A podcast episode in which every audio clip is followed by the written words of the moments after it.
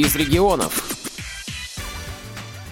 Здравствуйте! В эфире Ульяновская студия «Радио ВОЗ». У микрофона Светлана Ефремова. Наш гость Александр Семенов из Коврова продолжает рассказ о своей непростой судьбе. В 1997 году меня комиссовали или уволили из вооруженных сил по состоянию здоровья, дали первую группу по инвалидности, по зрению.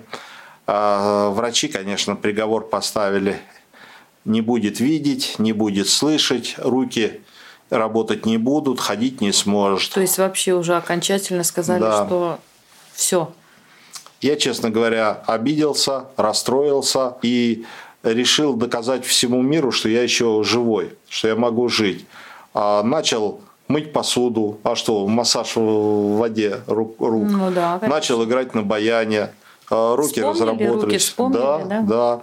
Маму сажал за стол, диктовал ей ноты, она их записывала в нотной тетради, то есть по памяти, потому что он сам же ноты видеть не мог. Самореабилитация такая получается. Да, частично начал слышать, перенес несколько операций на глазах, но, к сожалению, ничего не восстановилось, потому что зрительные нервы перебиты, как говорится, глаза-то видят, а вот сигналу некуда идти. Начал ходить, сходил в общество слепых в 1997 году, поступил в него.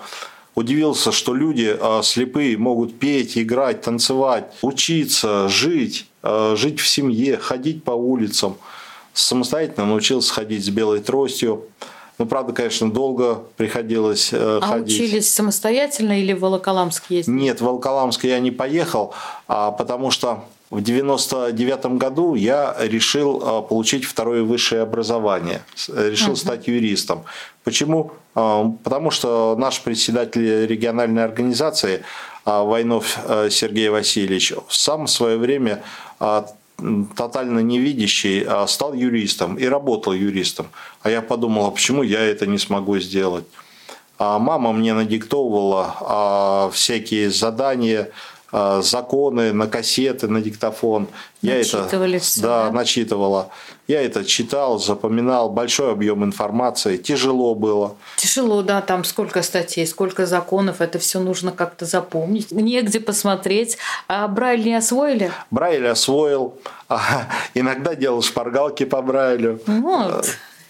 Сижу спокойно, несколько слов тезисных напечатаешь, да, и сидишь, отвечаешь. Что ж, это же были мои мысли все равно. У нас есть такая практика, уроки добра. Тоже, наверное, у вас в организации проходит. Да, делают. Это зрячим рассказывают о незрячих. И когда знакомят детей со шрифтом Брайля, первое, что дети кричат: «Это же круто, это же можно написать шпаргалку». Да, действительно. В 2001 году закончил Современную гуманитарную академию, и они мне сказали: если хотите, оставайтесь у нас работать преподавателем. А какая у вас специализация юридическая? Гражданские дела. Но они, правда, мне давали и экономические предметы, первое же образование финансово-экономическое, давали мне БЖД, ОБЖ, действия населения в чрезвычайных ситуациях, и плюс основные юридические предметы. Было сложно, потому что лекцию же тоже не подсмотришь никак. Да. Я готовился к первому двум лекциям усиленно, готовился, надиктовывал себе на диктофон, а потом смотрю, студенты сидят тихо, спокойно, не перебивают, вопросы задают. И нормально началось. Начал работать. В 2002 году поступил в Ковровский транспортный колледж, где, в принципе, до сих пор и работаю. Преподавателем. Да, преподавателем. Правда,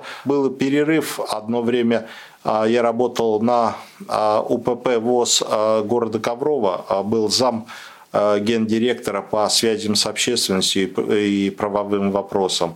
Но решил пойти работать преподавателем, потому что юридическую практику получил. У меня была и судебная практика, был и областной суд, и арбитражный суд, и оформлял лицензирование, много чего было, трудовые споры решал. И решил, опять же, вернуться в Ковровский транспортный колледж, чтобы дать знания студентам. И с 2016 года без перерыва я работаю в колледже. Александр, с отсутствием зрения, как работать в колледже? Все-таки дети — это подростки. У подростки они немножечко особенные такие, хочется им позадираться. А насколько вам сложно было вот работать? Как это неудивительно, большая часть детей, подростков, они с 16 лет и старше, они нормальные люди, добрые, они мне помогают заполнять журнал, они мне помогают выставлять оценки. Очень интересно. Да. Не ставят они себе завышенные оценки? Нет, потому что я научился писать по Брайлю, у меня всегда есть контрольная ведомость, где я сам себе ставлю оценки. Вы работаете без секретаря, я так понимаю? Без секретаря. Мама меня научила ходить до работы, теперь я до работы добираюсь сам, за исключением зимы, когда гололед. Когда гололед, практически каждый день меняется ландшафт, да? Да, конечно, слушаю людей, потому что у нас же бывает и дорогу перекопают, и начинают дома красить. Один раз меня покрасили вместе с домом. Зима приходит неожиданно. Зима, да, приходит. Конечно, весной и осенью мне ходить легче или летом. Были различные курьезные ситуации. Приходится много готовиться, чтобы работать преподавателем. Кто-то шпаргалки пишет. Да, какие-то листочки, тетрадки. Они удивляются, когда я достаю прибор для письма, смотрят, удивляются, почему я пишу не слева направо, а справа налево, наоборот. Смотрят на мою толстенную книгу и говорят, а почему букв нет? А Конституция как раз-таки. Им все это интересно. Удивляются, как я слушаю механический голос на Тифло-флэш-плеере. Там у меня лекции записаны, то есть курс лекций короткий, чтобы освежить память, вспомнить. А с преподавателями как взаимодействуете? Помогают они вам в чем-нибудь? Да, помогают. А дело в том, что работа преподавателя включает не только работу, а непосредственно дача знаний и их оценивание, но еще и внеклассная деятельность, то есть работа классного руководителя, составление различных отчетов, ведомостей, посещение совещаний, а если там будет висеть объявление, что в такой-то день, в такое-то время совещание, я же его не прочту, они мне читают, говорят, когда, где собираемся, какой отчет надо, вместе обедаем в преподавательской. А в колледже нет обозначения специально для вас? Ничего не придумали такого, чтобы удобно было находить аудиторию, любые другие классы? Нет, этого нет, но аудитории я все знаю.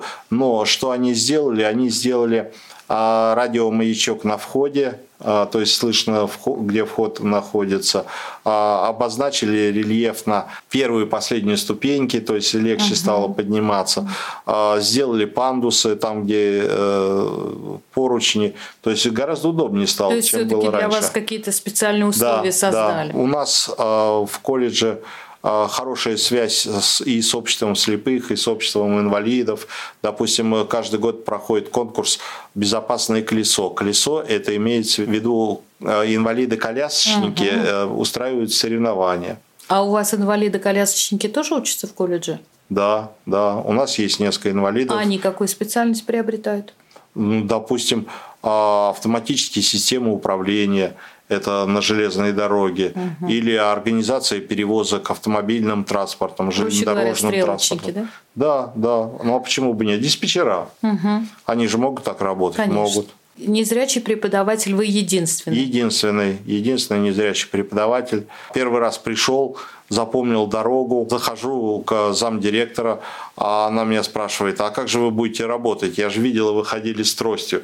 Я говорю, я запомнил дорогу, а трость была складная, я ее убрал.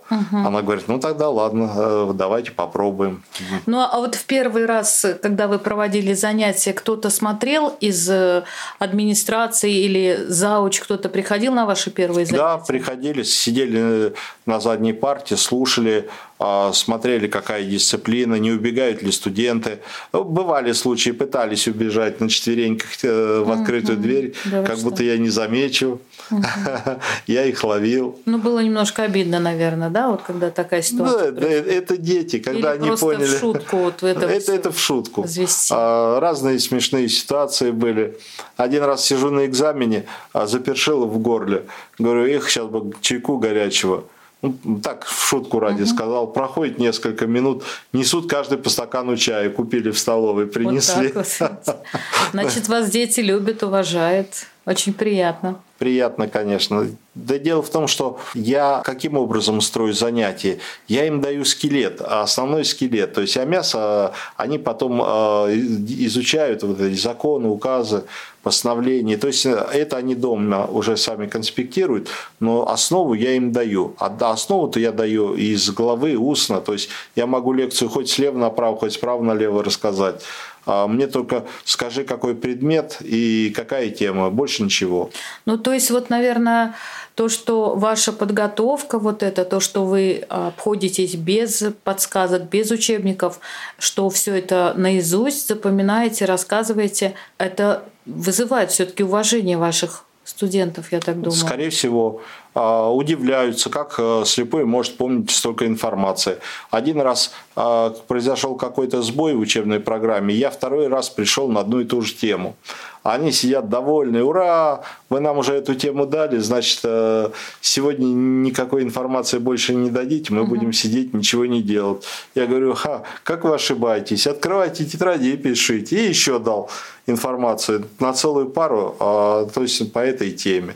А вот вы говорите, открывайте тетради и пишите. Какие-то работы выполняются в тетрадях. Как вы с этим справляетесь? Как с проверкой справляетесь? С проверкой справляется моя жена или моя мама.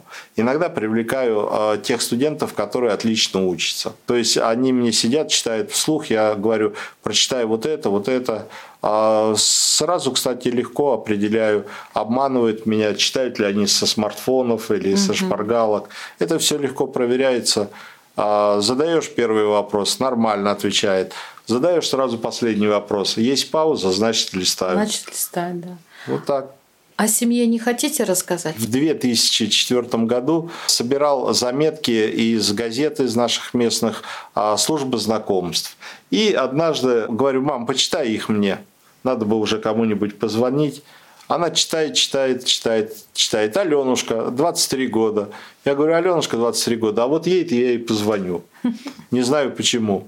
Взял, позвонил. Она устроила мне допрос с пристрастием, выспрашивала у меня все. Оказалось, что она работает в соседнем доме. То есть, наверняка я ее видел. Работала в магазине, но скорее она вас видела. Да, она меня точно видела, потому что я ходил в этот магазин с мамой, иногда один ходил, почему бы и нет. Она работала в магазине, одновременно училась, получала заочное высшее образование, работала в заводе имени Дегтярева. И я к ней пришел. Прошел мимо секции, потом думаю, нет, наверное, неправильно, вернулся. Я говорю, здравствуйте, а вы, наверное, Алена? Она говорит, а вы, наверное, Саша? Но я специально пришел с длинной тростью, с белой, то есть видно, что я плохо вижу.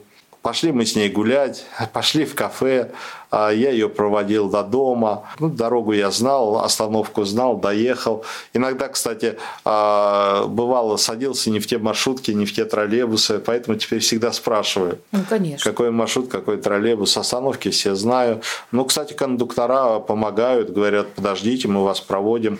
Объясняют, где лучше пройти. И в 2005 году я ей сделал предложение. Она взяла и согласилась. И с тех пор мы муж и жена. У нас двое сыновей. Старшему Андрею сейчас 14 лет, скоро будет 15. Младшему Владимиру совсем недавно, несколько дней назад, исполнилось 6 лет. Живем дружно. Попугай Кеша у нас живет.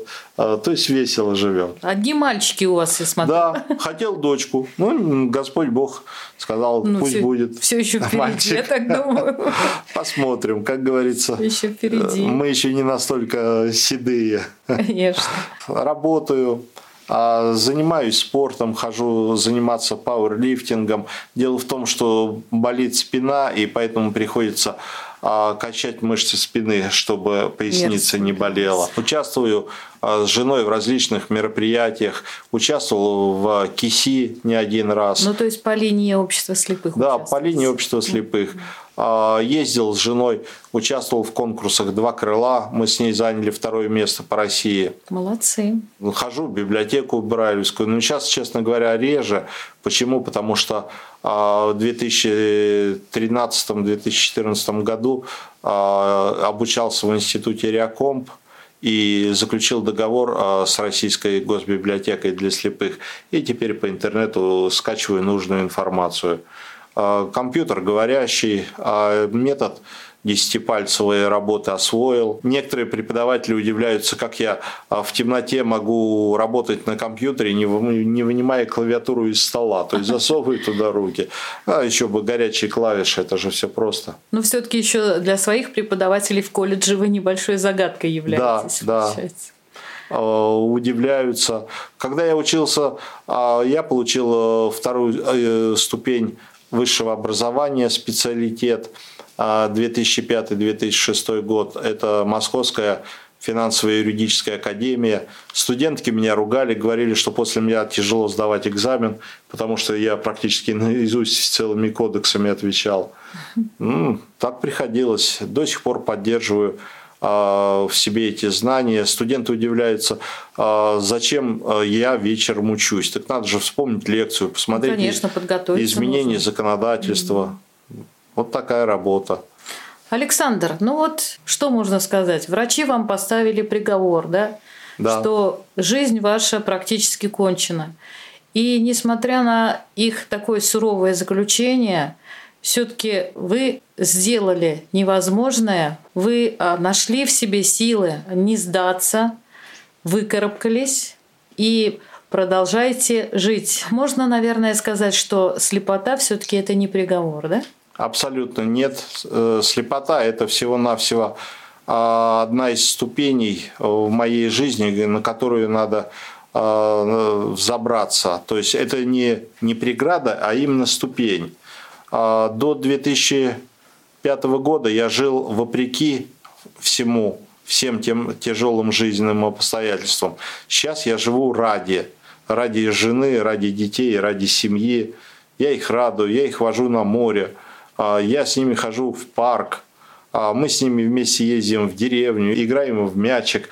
Особенно моему младшему сыну нравится со мной в футбол играть, когда я стою в воротах. Ни одного мяча не поймаю. Не поймаете? Да, конечно, как я его поймаю мяч, если не вижу. Нет, может быть, вы что-то придумали для себя, какой-то звуковой мяч?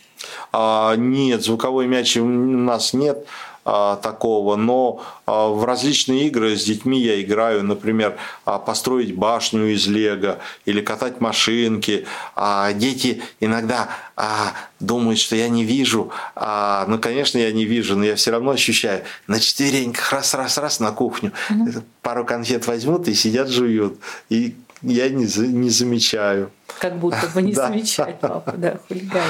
Ну что ж, Александр, спасибо вам большое за то, что вы встретились с нами, за то, что вы рассказали о своей жизни, что поделились с нами опытом. Ведь случаются в жизни разные ситуации, и некоторые люди просто опускают руки. Я все-таки думаю, что не нужно рук опускать, нужно стремиться жить.